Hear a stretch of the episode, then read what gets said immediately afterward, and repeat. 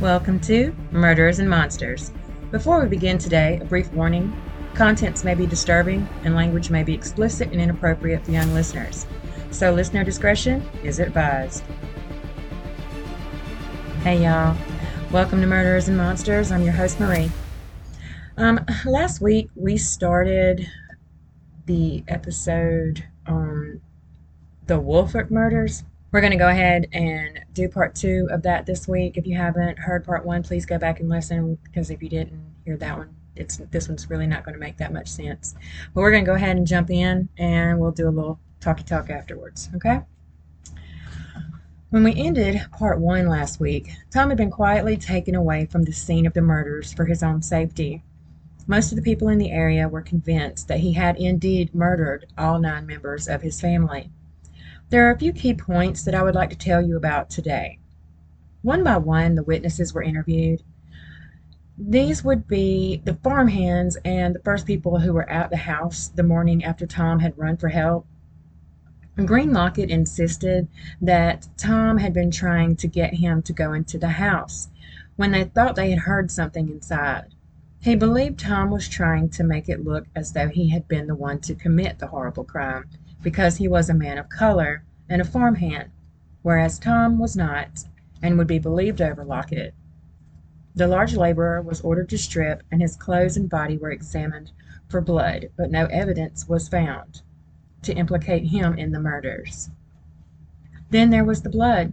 There were specks of blood in Tom's ear, blood on his shirt sleeve, and a bloody handprint on his leg.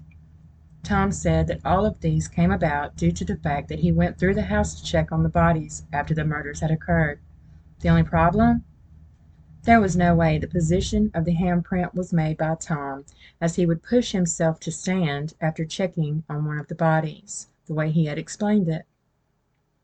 Then there was the axe.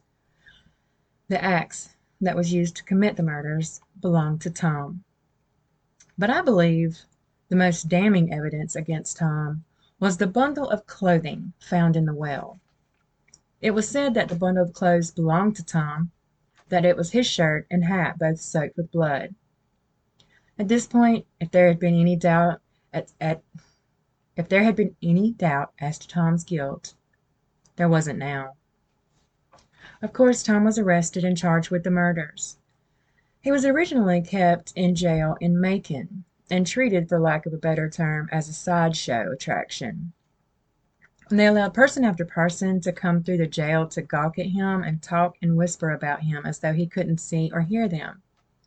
Tom's mood, those first few days, was a mixture of sad and despondent, and then he would be confident and chatty. When his sisters heard about what had occurred, they immediately came to be with him, and of course so did Aunt Fanny. They asked him point blank if he had done what he was accused of, but he vehemently denied any wrongdoing and would never back down on that. He didn't know who had murdered his family, but insisted he had nothing to do with it.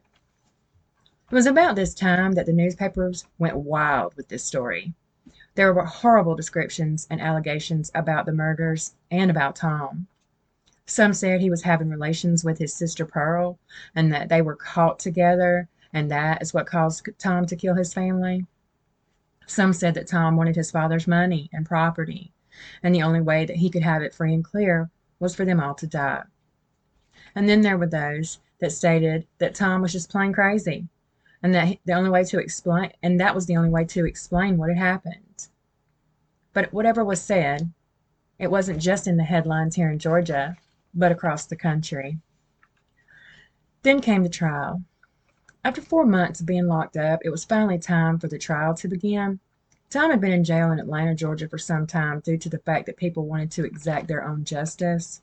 All parties involved just felt that he would be safer there. Tom was treated well in Atlanta. He was much further removed from the turmoil that was in Bibb County. However, he was brought back to appear at the trial. It was a long and drawn out situation, so I'm going to give you the gist of what had happened. People in Macon were convinced that Tom was guilty, so you can only imagine how hard it was for him to receive a fair trial or even have jurors who weren't biased. But they finally decided on 12 jurors. At daybreak on December the 5th of 1887, people began to gather, at both the jail and the courthouse. Every corner along Mulberry Street in Macon was packed, for everyone wanted a glimpse of the prisoner. By 8:30 a.m. the people were able to get inside the courtroom, and they waited patiently for the trial to begin. From the very beginning the prosecution was in rare form, talking loudly, using grand gestures. He had the jurors and the audience eaten out of his hand. John Rutherford, who was Tom's lawyer, struggled at every turn. He was an excellent lawyer, but it was hard to convince anyone to hear any evidence that may show some doubt as to Tom's guilt. Even though there was a washwoman from the farm that stated the clothes found in the well did not, in fact, belong to Tom.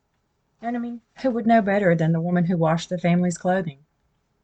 There was also a laborer who was sent to the chain gang by Tom's father and was heard by others on the farm to swear revenge. And how about the fact that the wounds on the victims, some were made with the butt of an axe and some with the edge, on the same body? And last but certainly not least, how could one man, one man, kill nine people with no evidence of resistance in any way? Tom's father was a grown man, so was his brother Richard, yet there were no defensive wounds on anyone. And we're to believe that only Tom was able to accomplish this alone? I'm going to read you exactly what Tom had to say before he was convicted. My name is Thomas G. Woolfolk. I'm 27 years old, he said in a low voice. I'm innocent of this terrible calamity. The defendant looked at the sheet of paper that he had taken to the stand with him and began to read. The reporter Folsom looked around at the spellbound room. Every eye was on the defendant. No one moved. The attention was hypnotic as Tom told of his activities the day of the murder and of bathing and turning in early. I slept until about two hours before day, when I was awakened by a groan and a blow and a scream. He looked up at the audience and then turned the paper over. I jumped up to go to my father's assistance, into the room where I heard the noise. But my brother Richard was quicker than I was, and he rushed in ahead of me and was knocked down. I could not see what happened. The light had been blown out. I could not see him, but I heard him fall. I knew that my life was in danger. I was greatly excited.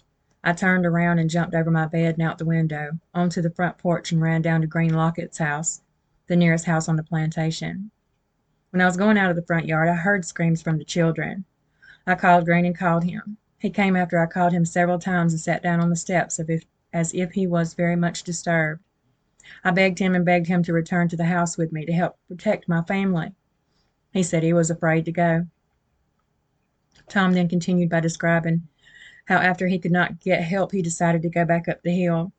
I could hear the voices of the killers in the house, he said, and the dogs barking. I followed them to the back gate. I heard the gate slam as they ran down the hill. Then I approached the house very cautiously. He told about how he entered the house and searched for his family. He described walking through the blood, how he checked each body for some sign of life and found them all dead. He explained how he moved his sister and picked up his mother. When help came, the suspicion was great against me, and I was immediately accused by the crowd and arrested, he said softly, looking around at the audience. He then defended himself against the testimonies given. John Owens is a bad character my father had put on the chain gang for stealing corn in the swamp. He also cut a white man. I do not remember telling him anything about wanting to own my father's plantation some day.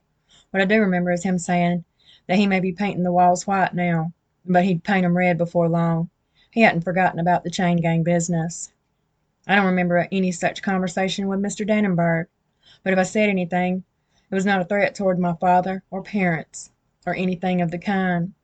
He concluded his statement, folded his paper, and then turned towards the jury.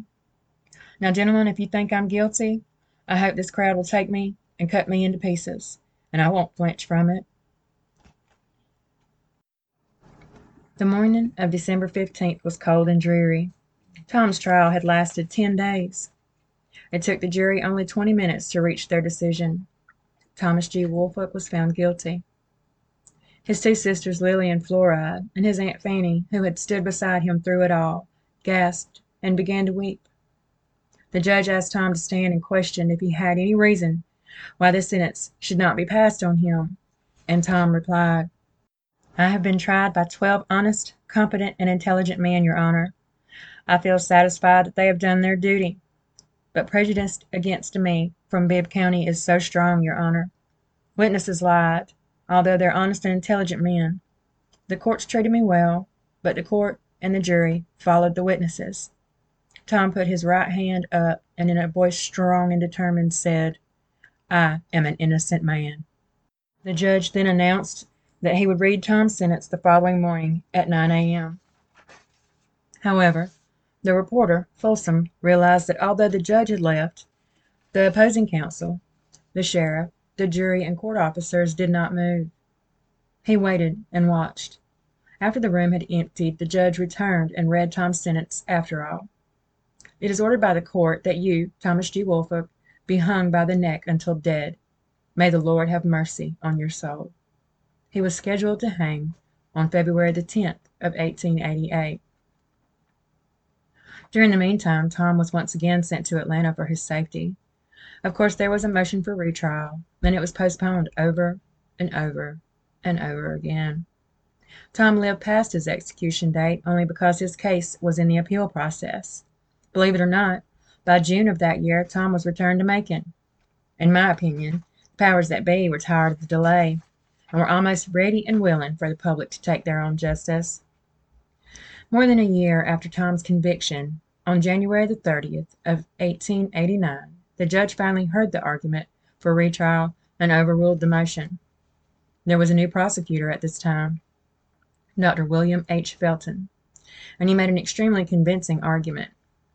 The defense and the prosecution went through the entire previous trial piece by piece, once again, and again the decision was the same. When all was said and done, Tom asked his lawyer, What's next? His lawyer told him that they would start all over again but that this time they would request a change of venue because Tom would never get a fair trial in Bibb County. Finally, after much disagreement, it was decided that there would be a change of venue. There were several choices Houston County, Crawford County, Twiggs County. The worry was that all of these were too close and that the bias would be the same. The decision was made, and it was decided that the case would be moved to Houston County, moreover, to Perry, Georgia. On Sunday night, June the 2nd, the Central Railroad scheduled a special run from Macon to Fort Valley. Tom was woken from his sleep and transported then and there. The train took Tom to Fort Valley, and from there he was transported by carriage to Perry.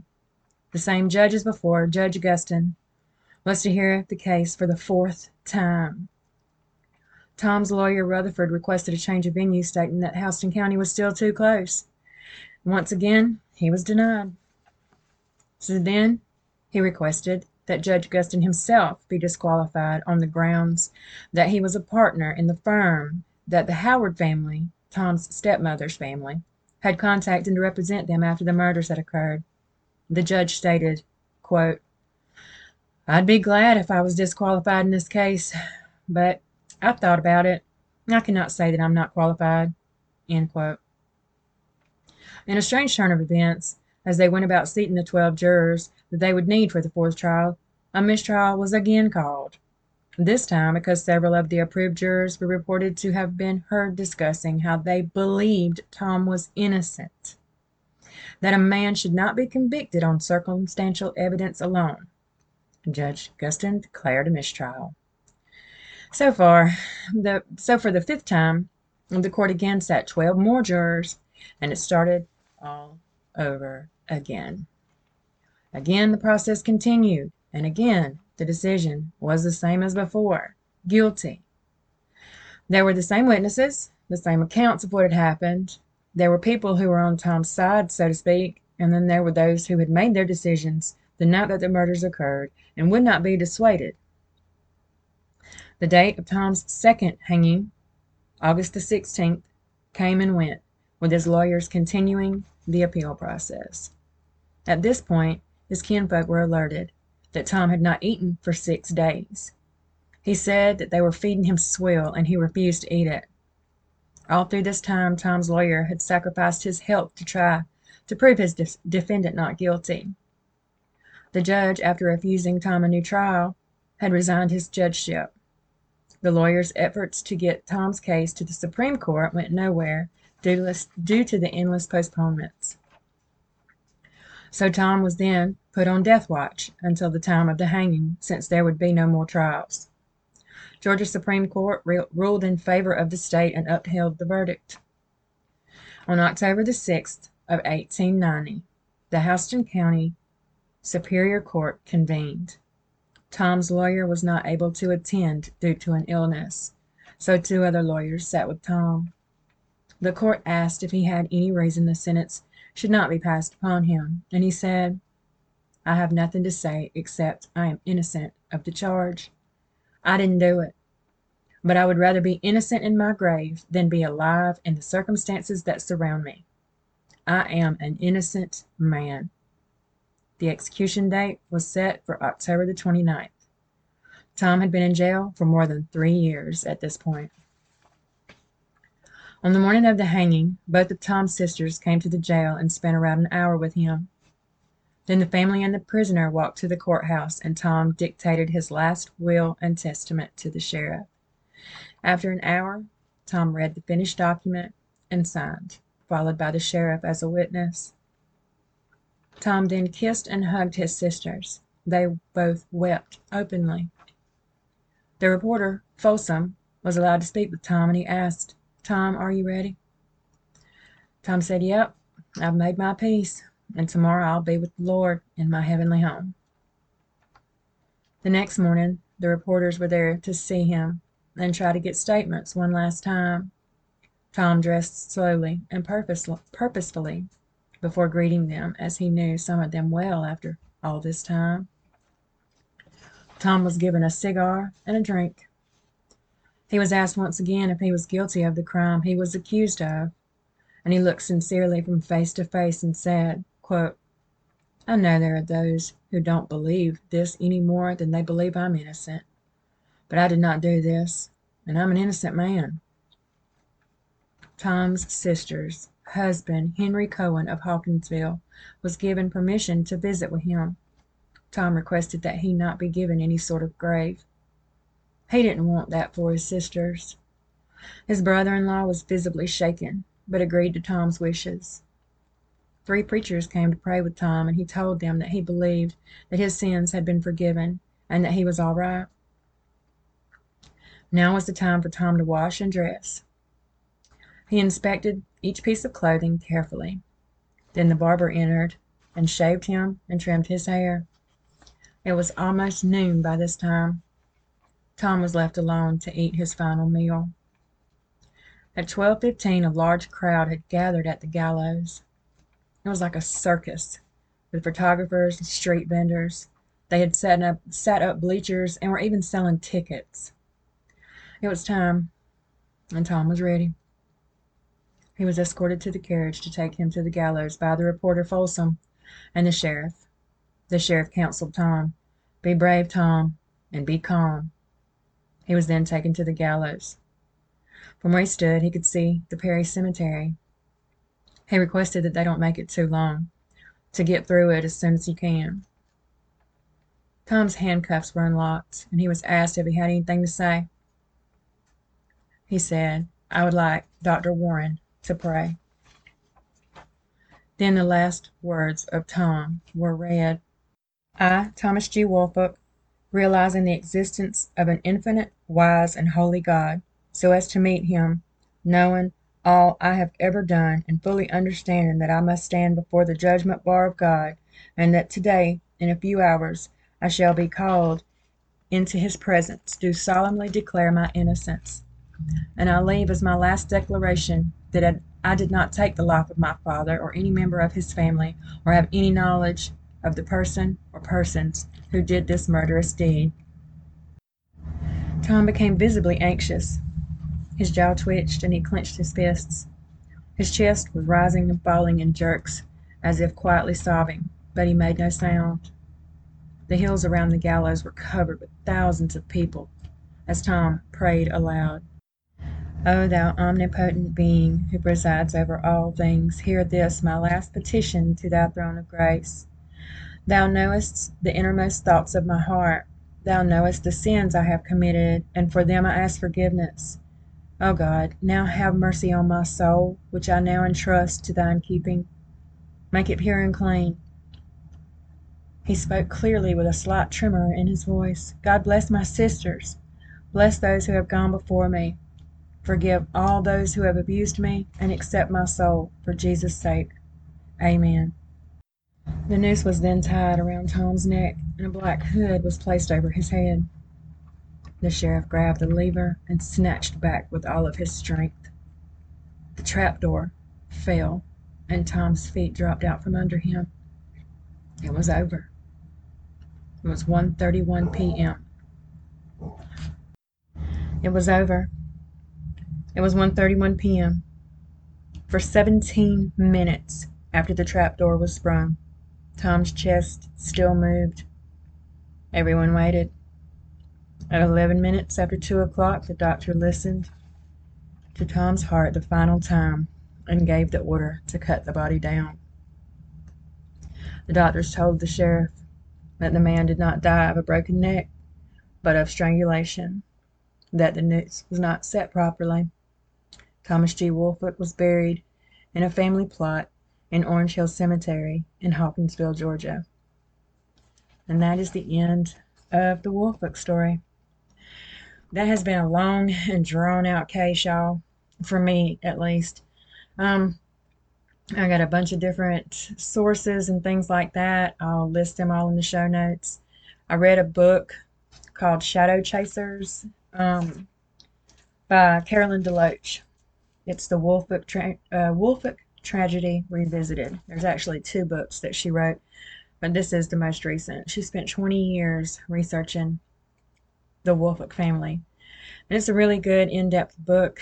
It had a lot of names of different people, and it was just, I believe it would have been really difficult to have listed all of those names and things like that in this episode or in this story period. So, if you really want an in depth look that includes all the names, every single everything, I really uh, recommend you go in and reading that book. It's just really, really, really good. Um, okay, so that's the end of this episode. Um, I'm going to talk to you for just a few minutes before we finally cut it loose. Um, it's been a really good day today. Uh, me and my husband, we had a day date. We went to the movies and saw The Pope's Exorcist. It was good. Wasn't exactly what I expected. I thought it would have been a little bit more horror-ish, but it really wasn't. Um, it was good though. It was good. I'm trying to work on this um thing, y'all, because I listened to the end of the episode of last week and I was umming this and umming that. I'm working on it. I'm sorry. but anyway, it's been a really good day. I uh, hope all of y'all have had a really good weekend. And I will talk to y'all next week. Bye.